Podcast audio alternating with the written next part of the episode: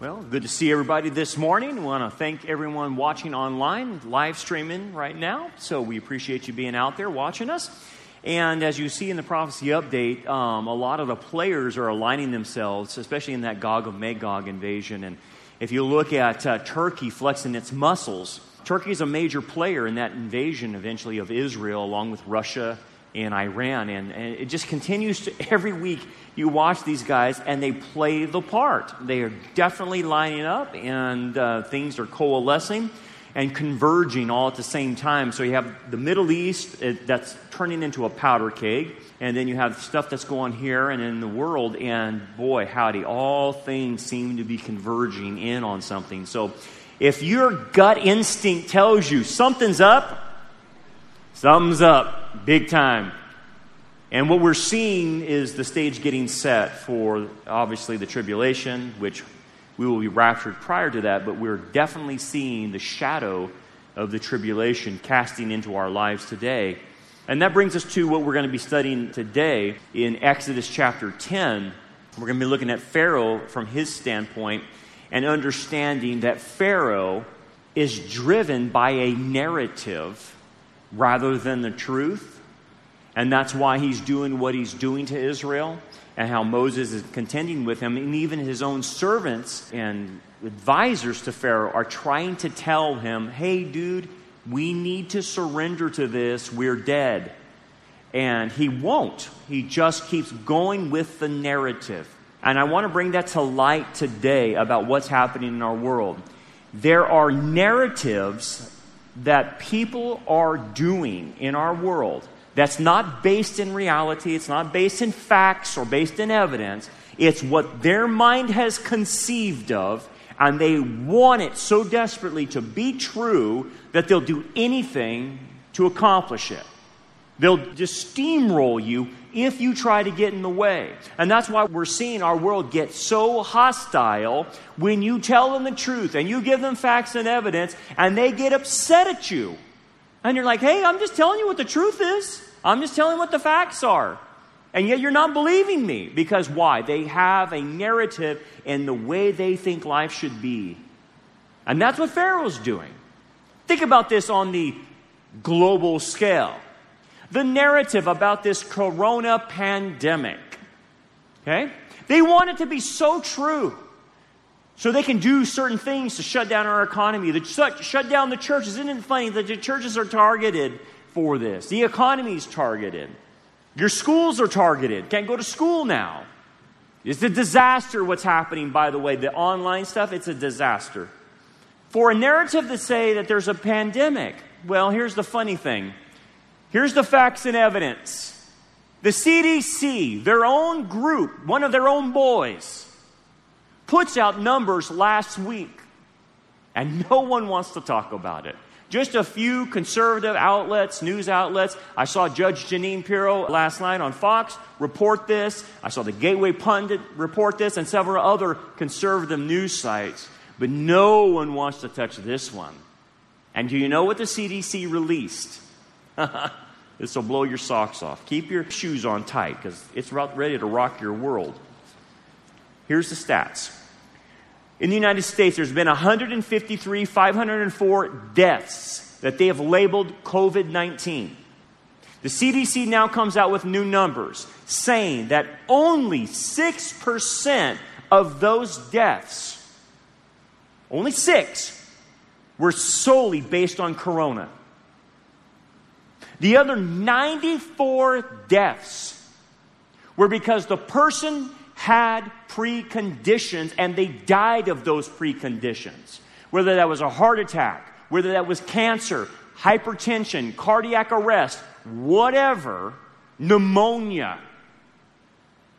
As you heard Doctor Brick say that she's going to classify everything, that it, it, even if someone dies of cancer they're gonna and has corona, they're going to label it corona. Well, the C D C just undermined them, and I don't know why, but said, no, only about nine thousand two hundred ten people in the United States have died from COVID nineteen or the Wuhan China virus. And they all were in the demographic who are the most susceptible, like the elderly. Time out. We shut down our society, we shut down our economy, we shut down the churches, we shut down the schools for nine thousand, roughly speaking, deaths in the United States. Now, do you know what the stats are for the common influenza that comes through every year? The common influenza, they allow, they don't take any measures about this, twenty-two thousand people die of the common influenza every year in the United States. How come we don't shut down society because of twenty-two thousand people? No, they allow it to happen because they realize there's nothing you can do, a lot of preconditions and stuff, and there's not, you can't shut down society for that. But we shut down society for nine thousand people, roughly. Now, every death is tragic, no doubt about that. I'm not minimizing the death. I'm just saying it's not a pandemic. It's as little or way below the common flu and the common influenza viruses. But do you think that flies with the current narrative that's happening right now? No. Doesn't fly. Because the narrative is, we're going to stay on lockdown. This might go into January. Oh, past the elections, right? We got to get rid of our change. Did you know there was a change shortage? I didn't know there was a change shortage all of a sudden. They want you to use your cards because they're moving us to a digital currency. Did you know they're going to have vaccines? They're trying to have vaccines by November first. Untested. They haven't went through the proper channels. Oh, right before the elections, right? Maybe they'll say you can't vote until you're vaccinated. Maybe. I don't know. But do you see the narrative being perpetrated? The narrative even about Christianity today in America, that Christianity is racist. And if you're a Christian and you're a fundamentalist because you believe the Bible, then you're racist. Oh, then you're homophobic, you're Islamophobic, you're all these other phobics because you're a Christian. See, these narratives are being perpetrated and people believe them. How about the big one right now is Black Lives Matter? We have told you that Black Lives Matter is a Marxist organization and Marxist revolutionary movement. It has nothing to do with black people. Nothing. That's what they want you to think it's about. It's not. It's a Marxist revolution. And you know, the new data came out this week, and no one wants to report on it. The people that run Black Lives Matter organization are dealing in black magic. They are now admitting, and they're coming out of how much they're involved in the occult. And what they say is that when these people die in the streets, that they go pour libations where they died and they give flowers or whatever. But that's not just to remember their name. It's a worshiping of the ancestor. They're involved in ancestor worship from West Africa. Paganism, raw, hardcore paganism. And so they pour libations out for the person because they're in communication with the person who's channeling them and telling them, you got to keep up the fight, you got to keep up the fight for social justice and all this other stuff. And so then you find out they're into necromancy, and you find out they're into contacting so-called dead people from slave years and current years who have suffered injustice. They're not, they're not talking to dead people. They're talking to demons impersonating the dead people, called a familiar spirit. They're talking to fallen angels, not dead people. And the, what are the fallen angels telling them to do? Keep on doing it. Keep on going for it, of course. Do you think that gets reported on any news program that the head of Black Lives Matter, both women, are involved in African paganism, African witchcraft, African Satanism? You're going to hear that? No, no, no, no. Because it's it's really about race, isn't it? See, it's an agenda-driven narrative. And they won't get off the narrative. And we're seeing all these narratives going along. And you notice how when you try to talk to somebody and give them the facts, they get, get upset with you. They don't say, wow, those are the, those are good stats. I, I think I need to change my mind. Uh, I don't, I've been thinking wrong. No, no. They want to kill you. They want to they want to physically harm you. Look at the cowards on social media who sit in their pajamas in their mom's basement, and they're so brave to speak on social media about how we should be living our lives and that we're nothing but racist. I want to tell you what, if it wasn't for social media, these people would not have any platform. Social media has given the bottom of the barrel platforms. And every weirdo out there uses social media to give their opinions. It's caused nothing but chaos in our society. It's caused nothing but the dregs of demonic behavior to be drudged up in social media. And so you have people being doxxed. You have people being threatened for some narrative. Some narrative. Threatening personal lives. Wow. You might even see this in your own family. Have you noticed that people in your family that you're having trouble with seem to be on a narrative that no one else is on? They see the world one way, and it's only their way that's right. It's not the biblical way, it's their way. And they've created a fantasy world, and in that narrative, they're always right. They can do no wrong. You're the one that's always messed up. So if you come to them and try to talk to them and say, hey, what you're doing, it's not helping the family and this and that. Oh, you're crazy. They'll crazy make you and say, you're the one that's crazy. No, remember what you did here and what you did here and you got you did this and that. And you're pointing at all the evidence. It never happened. It never happened. I don't know what you're talking about. You're misperceiving reality. And they do the mind job on you. But folks, it, it, people even create it in their own lives, and we can create it in our own lives. The minute we get off the biblical narrative about reality and we start creating our own narrative, you're out of reality at that point. Now, what I want to show you with Pharaoh is he's really out of reality. And we'll explain how he got there and how he, how his narrative, because it's not a biblical narrative, is going to destroy Egypt and him. And that's what happens when people who create narratives. It destroys them eventually. Let's start in verse one of chapter ten. Now the Lord said to Moses, go into Pharaoh, for I have hardened his heart and the hearts of his servants. And we talked about the hardening of heart. Hardening of heart means that God just strengthened Pharaoh to, to do what he wanted to do. It doesn't mean he changed his will or prevented him from doing good. It just means that he strengthened him to carry out what he wants to carry out. He allowed him to do it and gave him that strength to keep moving and not buckle under the pressure and give up. Because he wants to do the all ten plagues and the Red Sea, according to God. That I may show these signs of mine before him, that you may tell in the hearing of your son and your son's son the mighty things I have done. The Hebrew means alal, which means to humiliate, that he humiliated the Egyptians and Pharaoh, and even the fallen angels as well, in Egypt. So the first thing he says uh, to Moses is that, We're gonna we're gonna carry this through all ten plagues and in the Red Sea, because not only has he stated it's it's gonna be for evangelism purposes, but also I want this for a discipleship issue for the children of Israel. I want them to always remember, remember what I did to get them out of there. And as you recall, what will be instituted is the Passover Supper, which remembers the ten plagues and the Exodus and the Red Sea parting. Always to remember. Now, this is an interesting principle. What God has done by giving us his word is tell you and I remember what he has done, so that when we move forward, we move in faith based on what he did into our lives. The thing that's happening right now in Christendom and in pagan spirituality is to always move forward and forget the past. That's satanic. God wants us to remember what he did. It's his record of history, what he did, the mighty works that he did. For without it, you won't have anything to base your faith on in him.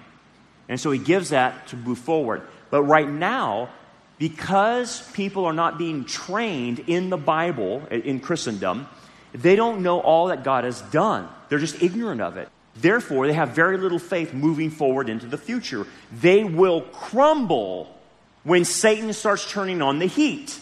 And then as far as our society is concerned, they keep saying we're, we're moving into a new paradigm spiritually. And it's time to get rid of Christianity and move into this new paradigm of new spirituality where we spiritually evolve into understanding that we all have a divine spark in us and we're all little gods running around. That's what they're going to. And paganism always moves forward. It doesn't look back. And then we're starting to see that happen even today. Think about this as far as our country's concerned. What do they try to do to our country? They're trying to erase what? The past. What America was founded on. How we became a nation. And, and then and then the things they can't deny, they just twist and say, oh no, they're just a bunch of racist slave owners and all this other junk. You see the tactic by Satan? He wants people to forget what happened. I find it amazing that the news can report things about candidates that they said something six months ago, and then they say the total opposite, like today. And no one's, hey man, I remember that guy saying that. No one remembers that. And, and then, then they play a, a clip of it, and they're saying, well, he said it here. And it's like, oh, okay. Next, they don't even report that. People are losing their memories. And that's a spiritual phenomenon. And it's going to cost the United States. If people have, have never known our history, our foundation, it's going to be the doom of us if we forget our history. And biblical history, I'll throw in there as well. Anyway, we move on. And my signs which I have done among them, that they may know that I am Yahweh. I'm the covenant God. It uses the term Yahweh, which always refers to the Abrahamic covenant, that Israel is in covenant with Yahweh, and still is to this day, by the way. Israel is still in covenant with Yahweh in the Abrahamic covenant, which includes the Davidic and the land covenant, and eventually, when they get saved, the new covenant. You and I are in relationship to God through the new covenant. So God has his relationships with us and Israel through covenants. The new covenant is made in Messiah's blood. It's a unilateral covenant that anyone who believes enters into that covenant and partakes of the benefits of that covenant.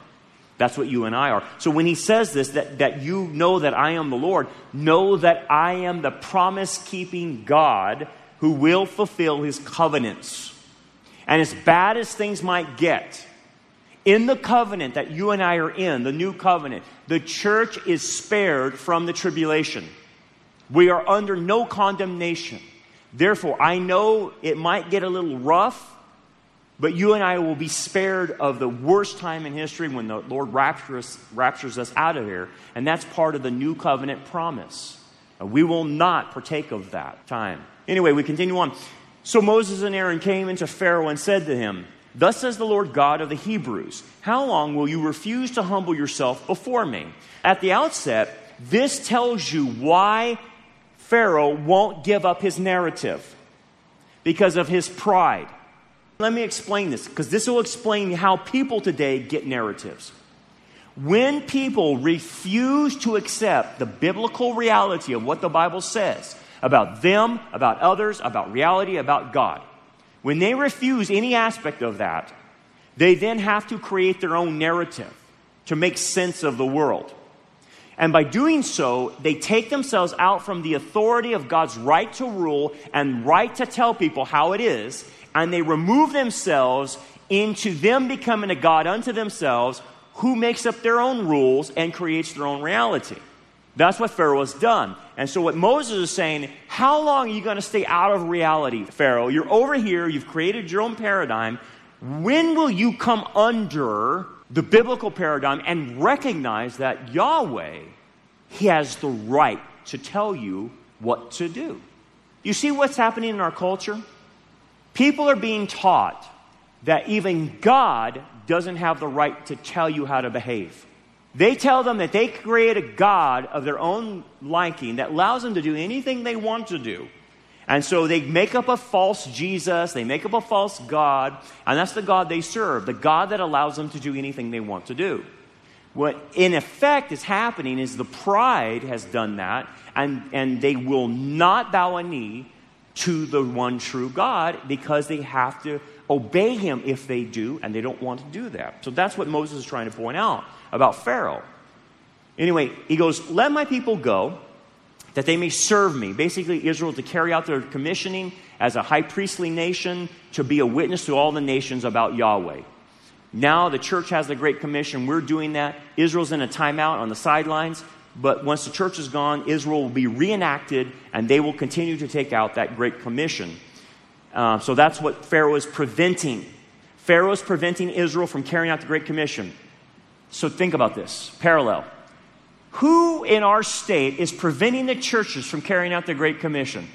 Pharaoh Newsom. Yes. Pharaoh Newsom. And Pharaoh Garcetti in L A, the mayor of L A, who keeps attacking John MacArthur. And Johnny Mac has enough guts to keep standing in the way. And he's saying, you're not going to shut us down. God bless Johnny Mac. Because at the end of the day, what's happening down there is coming to us. And think about this. Four times the judges has turned around Garcetti and said, you're out of line. So you know what Garcetti does and the city council of L A, who is about as leftist as you can possibly imagine. They now are going to revoke MacArthur's parking there at his church. They have a certain amount of parking that they lease from the city or something. They have some deal. So they're going to just say, you can't park there. I'm waiting now for either Garcetti or Newsom to turn off their water and their utilities. I think that's coming. But folks, we got to have enough guts, no matter what Pharaoh Newsom or Garcetti or any Pharaoh that tries to put any stipulations that try to prevent us from meeting, worshiping, hearing the word, understand they're another Pharaoh. That's all they're doing. Why do they, do they attack the churches? Oh, because they hate Christianity. That's why. Just like Pharaoh, he hates the God of Israel. Anyway, he goes, or else, if you refuse to let my people go, behold, tomorrow I will bring locusts into your territory. Now, we've seen these, these plagues play out, and now what I want you to understand, we're in the last set of three. The death of the firstborn is separate to itself. It's a plague all separate, and we'll deal with that. But plagues one through three, four through six, and then seven through nine are a series of an intensity of plagues. The first set of plagues make life uncomfortable. The second set of plagues hit the economy. And the third set of plagues that we're in right now desolate Egypt. They desolate, they destroy, they ruin Egypt. And so that's what we're seeing with the hail we studied last week, and now we're with the locust, and then eventually the darkness. But let's talk about the locust.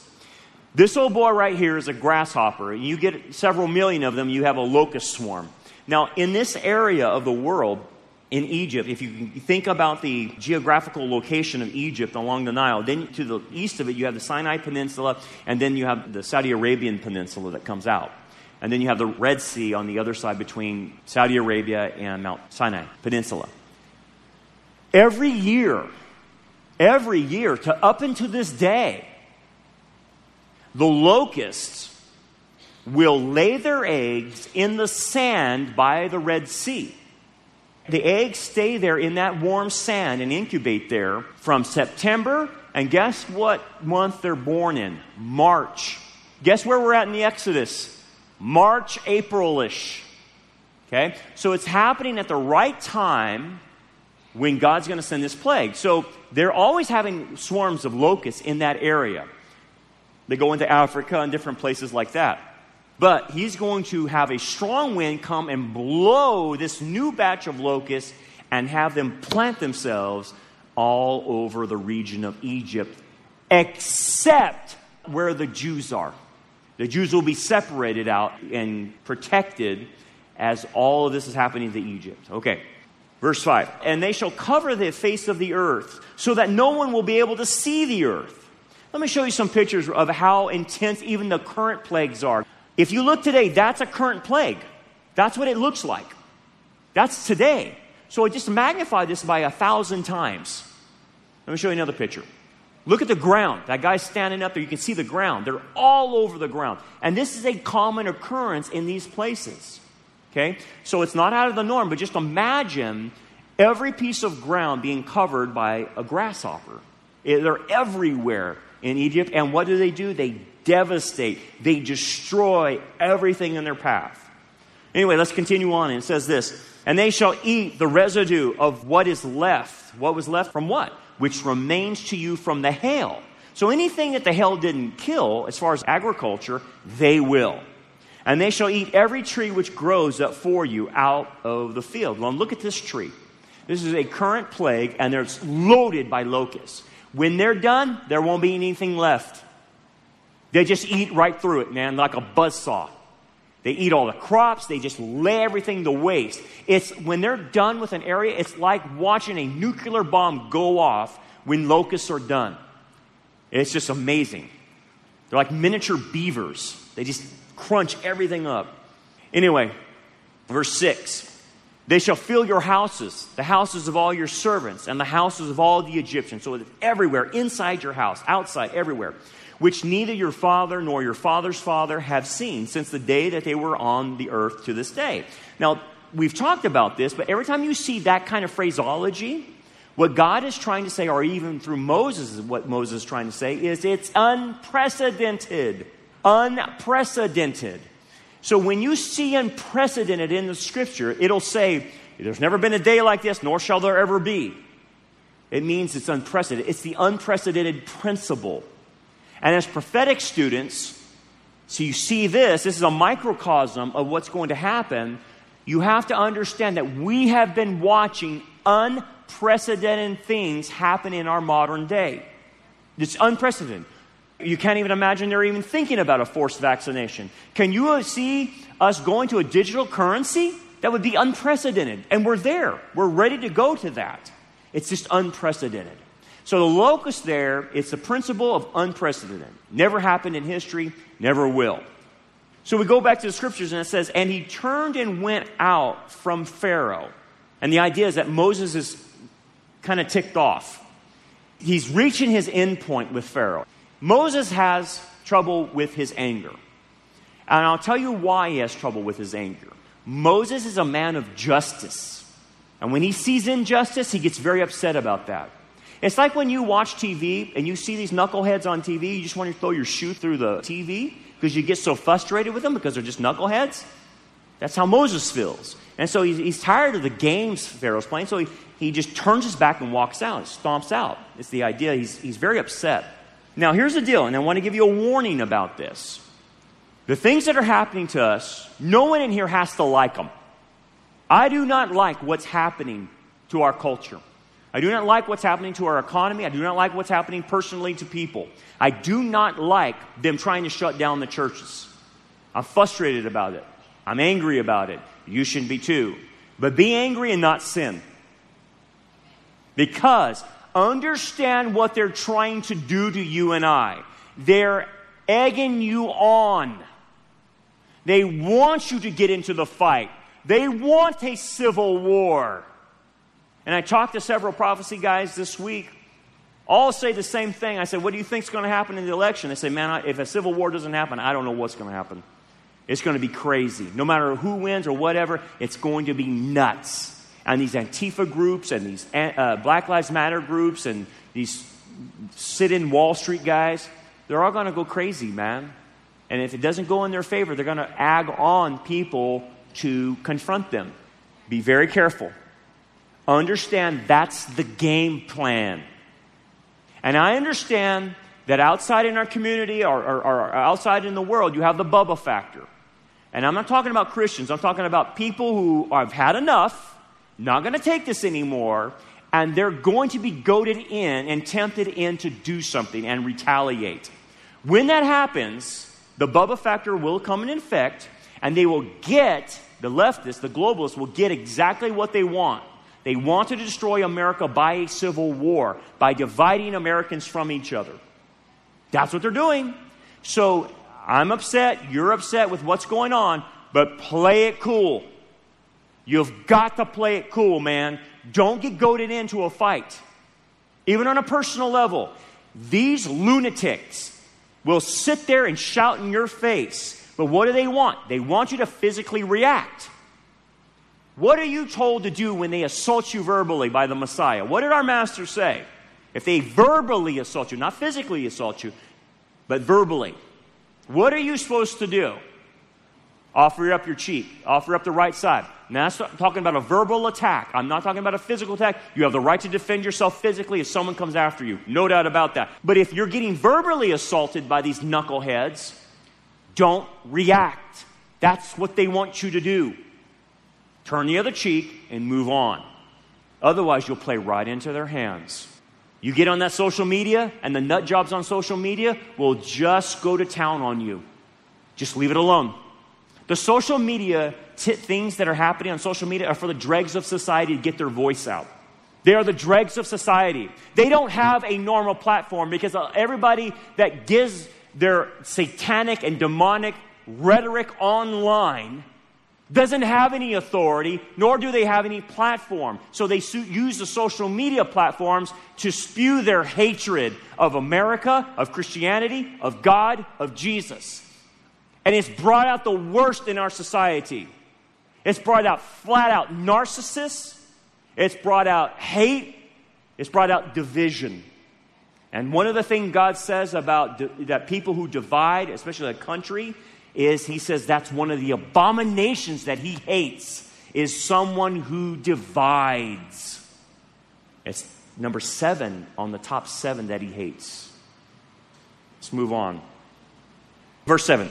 Then Pharaoh's servant said to him, how long shall this man be a snare to us? So guess what? The servants of Pharaoh see it. They're realizing, oh my goodness, he's destroying our country because of his narrative. How come Pharaoh was blind to this? Well, guess what? Narratives, if they're not based in reality, blind you to reality. Pharaoh is so blinded, he can't see the devastation happening in his country. It's destroyed. This is what I'd like to tell the mayor of Portland. Hey, are you tired of the desolation in your town? Because this we're reaching the hundredth night of you letting these people go crazy in your town and destroying your town and property damage that's happening and, and people are getting killed. Are you going to wake up? No. You know why? Because the mayor of Portland has a narrative. And the narrative must continue on, despite the destruction of the town. Just like you see around the uh, the, the uh, nation where these mayors of cities are just letting them go crazy. Isn't it funny? Did you see that guy from C N N? It captured the moment of where we're at. The dude standing up there with a microphone, and behind him, it looked like he's entered the gates of hell. And I can't remember what city he was in, but man, there was flames all behind him, buildings burning, and all this chaos going. I mean, he literally looked like he was in hell. And he's standing there, well, Stu, uh, this seems to be a very peaceful protest. Hey, stupid, look behind you. What are you talking about? It's a very peaceful protest. They're not doing anything. No, they just set the place on fire. But you know what that's going on with that reporter? Narrative. Narrative. His narrative has taken him out of reality. He can't even see the fires behind him. Wow! Is that the level where people are at? Yes. They will die for that narrative to be true. They will die for it. Sickening, isn't it? Let the men go, they tell Pharaoh, that they may serve the Lord their God. Do you not yet know that Egypt is destroyed? That's classic. That's so classic. Even the advisors of Pharaoh saying, hey man, it's time to say uncle. We're done here. Our whole country's destroyed. Uh, we lost. Have you noticed that these knuckleheads don't admit failure? They don't know when they lost. Check this out. In a couple months, you're going to have an election, a presidential election, one of the biggest presidential elections coming in our way. And what's going to happen is one side, when the reality hits them, will not admit defeat. They won't. And because they won't admit defeat, it's going to cause a war, a civil war. They will not accept what is about to happen. So they'll cajole. They'll say it's an illegitimate election. They'll try to push in those mail-in ballots that usually are all fraud. There's a judge I heard that turned, turned away fifty thousand mail-in ballots because they were all fraud. And some, and some other race somewhere else. But it's a lot of fraud. And we know that twenty percent of the mail-in uh, ballots are usually fraud anyway. But you watch. You watch the culture and see who won't accept their defeat. We've been seeing it for four years. They won't accept defeat. You lost. But yet, do you think Satan ever thinks he loses? Nah. Nah, he just, he just keeps trying. He doesn't take a break. He doesn't take a vacation. He just keeps battling through. And that's the same thing with his followers. They will just keep battling through.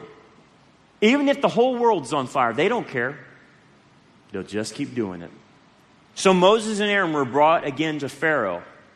And he said to them, go serve the Lord your God. But then he adds this caveat. So you think he gave in. You think he's repenting. He's not. He says, who are the ones that are going? So the idea is he's trying to bargain with Moses. I'll let a few of you guys go, but I'm not letting everybody go. So he, he, again, he doesn't get it. The narrative, the narrative. Okay, let's stop right there and understand what's the deal with his narrative. What, it, what does Pharaoh think is true? Pharaoh has propagandized the Jews and told all the Egyptians through the media, the fake news of Egypt, the Egyptian Times, and he has told them, look, they're going to attack us within. They've gotten too big. They're going to ally themselves with other invading armies, and they're going to attack us from within. We are cooked. So we have to eliminate the Jews. And we're going to do so by throwing all their firstborns, into the, the, you know, their males, into the Nile and kill them off that way. And then we'll enslave them and kill them slowly that way. But at the end, do you understand what the agenda behind Pharaoh is? He's going to be satanically inspired to wipe out every single Jew in Egypt. Just like Haman in Persia, just like Antiochus Epiphanes, the fourth, who tried to do it, and then you had the Maccabean Revolt, and just like Antichrist will do eventually. He will try to get them, just like Hitler did. It's the same agenda. Kill the covenanted people. Wipe them out. And so that's what his agenda is. That's his narrative. Now, I don't know how much Pharaoh believes the narrative, but it is his narrative. Now, it's just like, what, what do I mean by that? Well, let me bring a real-life example up to this.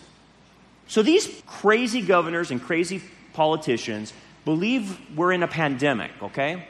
Or, or no, the narrative is a pandemic. I don't know so much if they believe that. I just think they're using that as a narrative to fool people, okay? How do I know this? How do I know they're playing games with us? Because they let things slip, or they do things that out them. So, for instance, during this coronavirus, where have you guys been getting your hair done? Ladies, have you been getting a blowout at your salon? No, you haven't. I've been sneaking around. And you have too. And we're trying all not to get caught. I'm trying to protect our barbers. Our barbers need to make a living. And so we're meeting in back alleys and back rooms, and, and we're cutting deals, and, and people are cutting our hair. Because somehow we're getting our hair cut because it's not supposed to be open, is it? But what did I see this week? An undercover camera caught Nancy Pelosi walking through a salon getting her hair done. Oh, Nancy, I thought you were afraid of the coronavirus. How come you're not wearing a mask? Because you're, you, you told us we have to wear a mask. And boy, if I don't wear a mask, I'm killing people. But Nancy's not wearing a mask. She's strutting through a closed salon in San Francisco. And the owner said, hey, what are you guys doing in here? You're not supposed to be in here. And so the owner outs Nancy. And so what happens? Nancy turns on her and saying, oh, I, I was set up. I was set up. I, they set me up. How are you set up? To get your hair dyed? You, that was a setup? You know you went in there to get a blowout. You know it. And you tell us that we can't go over to our barbers. I'm in an alley finding my barber behind a trash can so I can get my hair cut. And Nancy's just strolling through, uh, strolling through the, the, the, you know, the salon. She doesn't believe her own narrative. Understand that. They only believe in the agenda. Understand that. That's the same thing with Pharaoh. The agenda, I'm going to kill every Jew on the planet, is Pharaoh's agenda. But I put it in a narrative that makes it more tolerable, saying, hey, they're an existential threat. We've got to protect ourselves because they're going to kill us. And the Egyptians bought it. Just like Americans are buying this pandemic junk. Boy, howdy. We continue on. And Moses said, we will go with our young and our old and our sons and our daughters with our flocks and our herds we'll go, we will go, for, mo- for we must hold a feast to the Lord. So what's happening is, is Pharaoh's trying to say, no, I'm going to let some of you go. But Moses comes back and says, no, no, understand me. He's trying to be very polite in a Middle Eastern way, but he's saying, nah, we're taking everybody. Everybody's going, because in worshiping of Yahweh, it requires everyone. It requires the dad, the mom, the family, the kids. Everybody is required to worship Yahweh. We don't just do the males like the Egyptian uh, religion does. In the Egyptian religion, only the males did worship. The females, kids did not do that. And so he's saying, hey, man, it's it's, it's either all or nothing. All or nothing. Again, let's do a parallel. What did Pharaoh Newsom say to us as a compromise? Well, you guys can meet, but you have to meet outside, and I want to see social distancing, uh, six feet apart, I want masks, and you can't sing. You see the bargaining? It's the same thing. I'll let you work, but you have to go in. It's in Bakersfield, it's one hundred ten today. Well, he knows that. It's one hundred ten. I want you six feet apart. I don't want you singing. And what does Moses say? Forget you. It's everyone or nothing, man. And it's the same thing we have to say. It's everything or nothing. That's what they want us to do. They want us to cower and compromise, and Moses won't do it. God bless him. God bless him for doing that. Appreciate that about Moses. Then Pharaoh makes a threat. Verse ten. Then he said to him, the Lord had better be with you. When I let you and the little ones go, beware. For evil is ahead of you. Not so. Go now, you who are men, and serve the Lord, for that is what you desired. Now, the English is not translating this really good. You don't get the gist of it just by reading your English. You have to go back to the Hebrew, and you have to understand what the Hebrew is trying to say. So let me, let me paraphrase what Pharaoh is saying. He is saying this. If I let you go, and I let all of you go, it will appear to the Egyptians that I've lost and Yahweh has won. So I'm not about to let all of you go because I don't want to be perceived as a loser in this battle. So you can only take the men.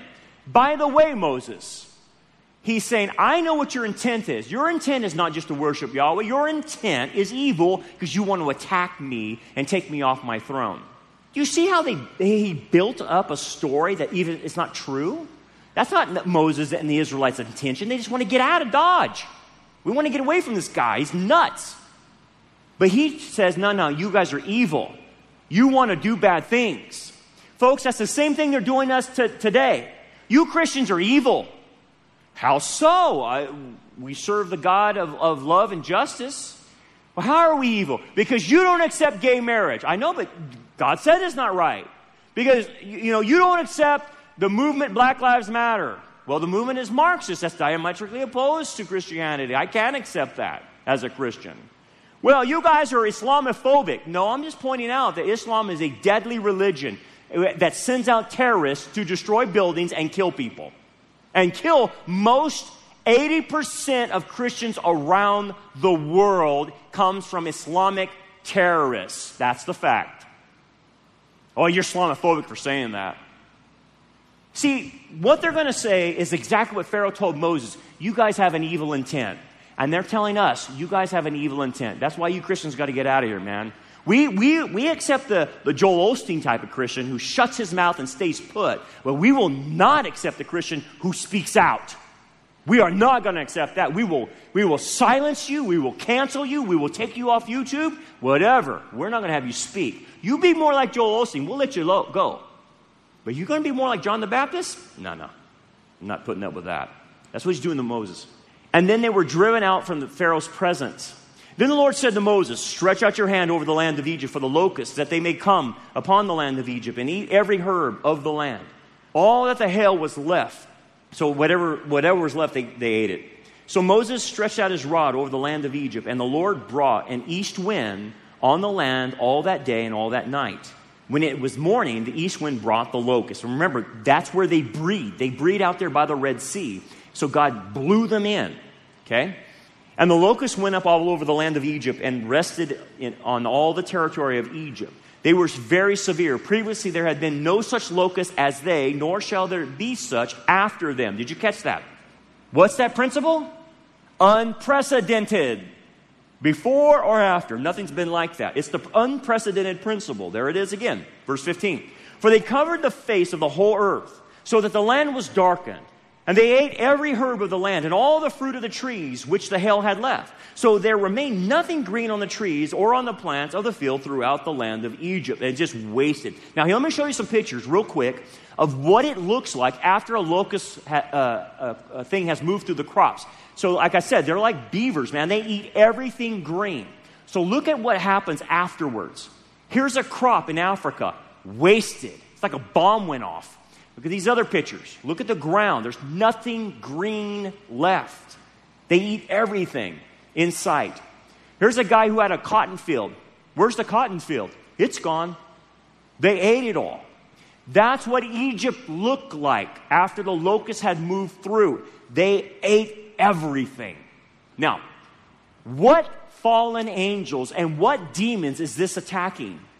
Because the Egyptians are worshiping demons and fallen angels, and they call them their gods. Well, it's attacking several gods. The first god it's attacking is Nepri, the grain god. It's also attacking, if I can pronounce this right, Renen nutet, which is the god of crops. Then it's attacking Anubis. It's a jackal-headed guardian of the fields, which is another fallen angel. And then it's attacking Osiris, which is the, the senior trinity in the uh, Egyptian pantheon of gods, and he's supposed to be the agricultural god. That's why you can notice his skin is green, uh, and, and so he's the agricultural god. Well, anyway, it's going after them as well, that these gods, these fallen angels that they worship are impotent. Now, let me make a parallel to this. As I have told you, these plagues parallel the end times. And we've been seeing some parallels even in our own time. But when you get into the desolation part of the plagues, you're definitely now moving into the tribulation period. So here's the connection of this that happened in Egypt to what's going to happen in the future. In the future, there will be another locust plague. But it's not, it's not Jiminy Cricket. It's not him. It's not a thousand Jiminy Crickets. The new kind of locusts are demonic locusts, according to Revelation nine. And they have the face of a man, hair of a woman, they have wings, they have a scorpion's tail, they have a horse's body, and they're called a, like locusts. They're demonic locusts. And these demonic locusts sent to all the world and attack unbelievers and cause pain in them so terrible for five months that the people will beg to commit suicide, but God will not allow them to take their own lives. He keeps them alive. So if you thought what was happening in Egypt is bad, another thing is coming a thousand times worse. Not little creatures, but fallen angels will be attacking them. Yikes. That's what the world is storing up for themselves. Let's continue on. Then the Pharaoh called for Moses and Aaron in haste and said, I have sinned against the Lord, your God, and against you. Wow, it's having to come to Jesus moment. Now, therefore, please forgive my sin only this once and entreat the Lord, your God, that he may take away from me this death only. So he's basically having a, I want us to stop, but he's really not repenting is the idea. So he went out from Pharaoh and entreated the Lord. So ba- basically Moses is praying. And the Lord turned a very strong west wind and took the locusts away and blew them into the Red Sea. There remained not one locust in all the territory of Egypt, but the Lord hardened Pharaoh's heart again, and he did not let the children of Israel go. Now, again, just to remember, hardening of heart means strengthening Pharaoh to continue what he wants to do. And God's point is to have all ten plagues and the Red Sea. So Pharaoh at this point would have given up. He would have said, Uncle, I can't do this anymore. He would have freaked out with all this supernatural things happening. But God strengthens him to carry it out. By the way, I see the same parallels happening today. These evil people in the world that are getting their things accomplished are being strengthened by, by, by God allowing them to carry it out. This is what happens when he gives over the world or a society to, to what they want. He just gives them over to it in Romans one. And then he greases the skids. You want it really bad? Let me grease the skids. That's the idea of strengthening the heart. I'll make it easy for you. Go for it. You want a digital currency? You want one man ruling the world? You want this utopia without me? I'll give it to you. And you'll get the Antichrist. And you'll get the mark of the beast. And you'll get the one world government and one world currency. Because that's what you guys want. I will give it to you. And right now, that's why you shouldn't be too frustrated. It is frustrating. But understand there's a bigger game plan going. God is in control and is allowing these knuckleheads to get away with what they're doing. There's going to be a reckoning, no doubt about that. But he's taking them to the tribulation. Anyway, let's do some, some application on this before we, we stop.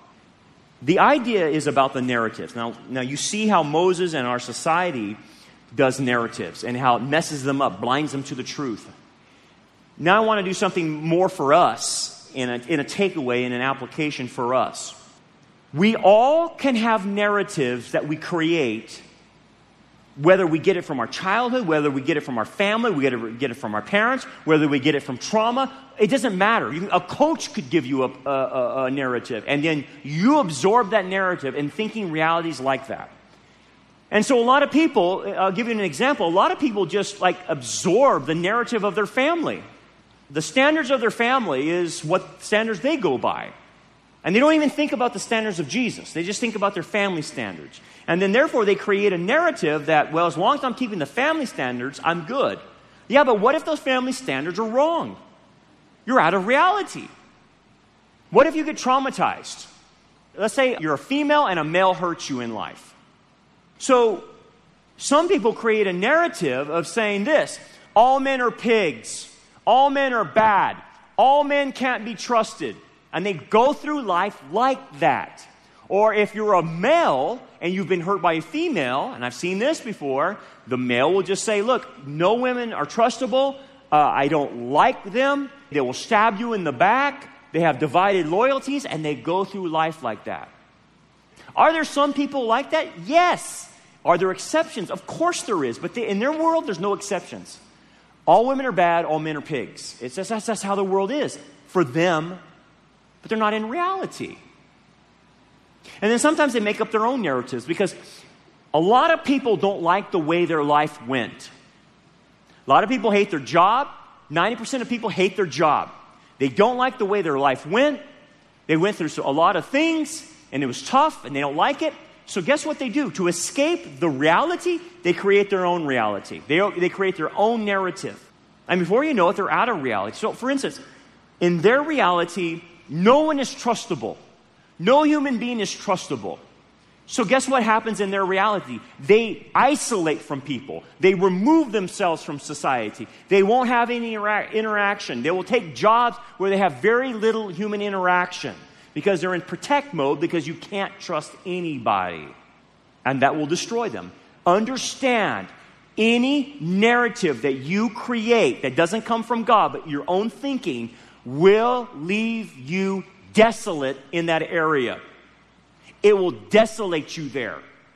That's the spiritual principle. Just like Pharaoh's narrative is desolating Egypt, you will desolate yourselves.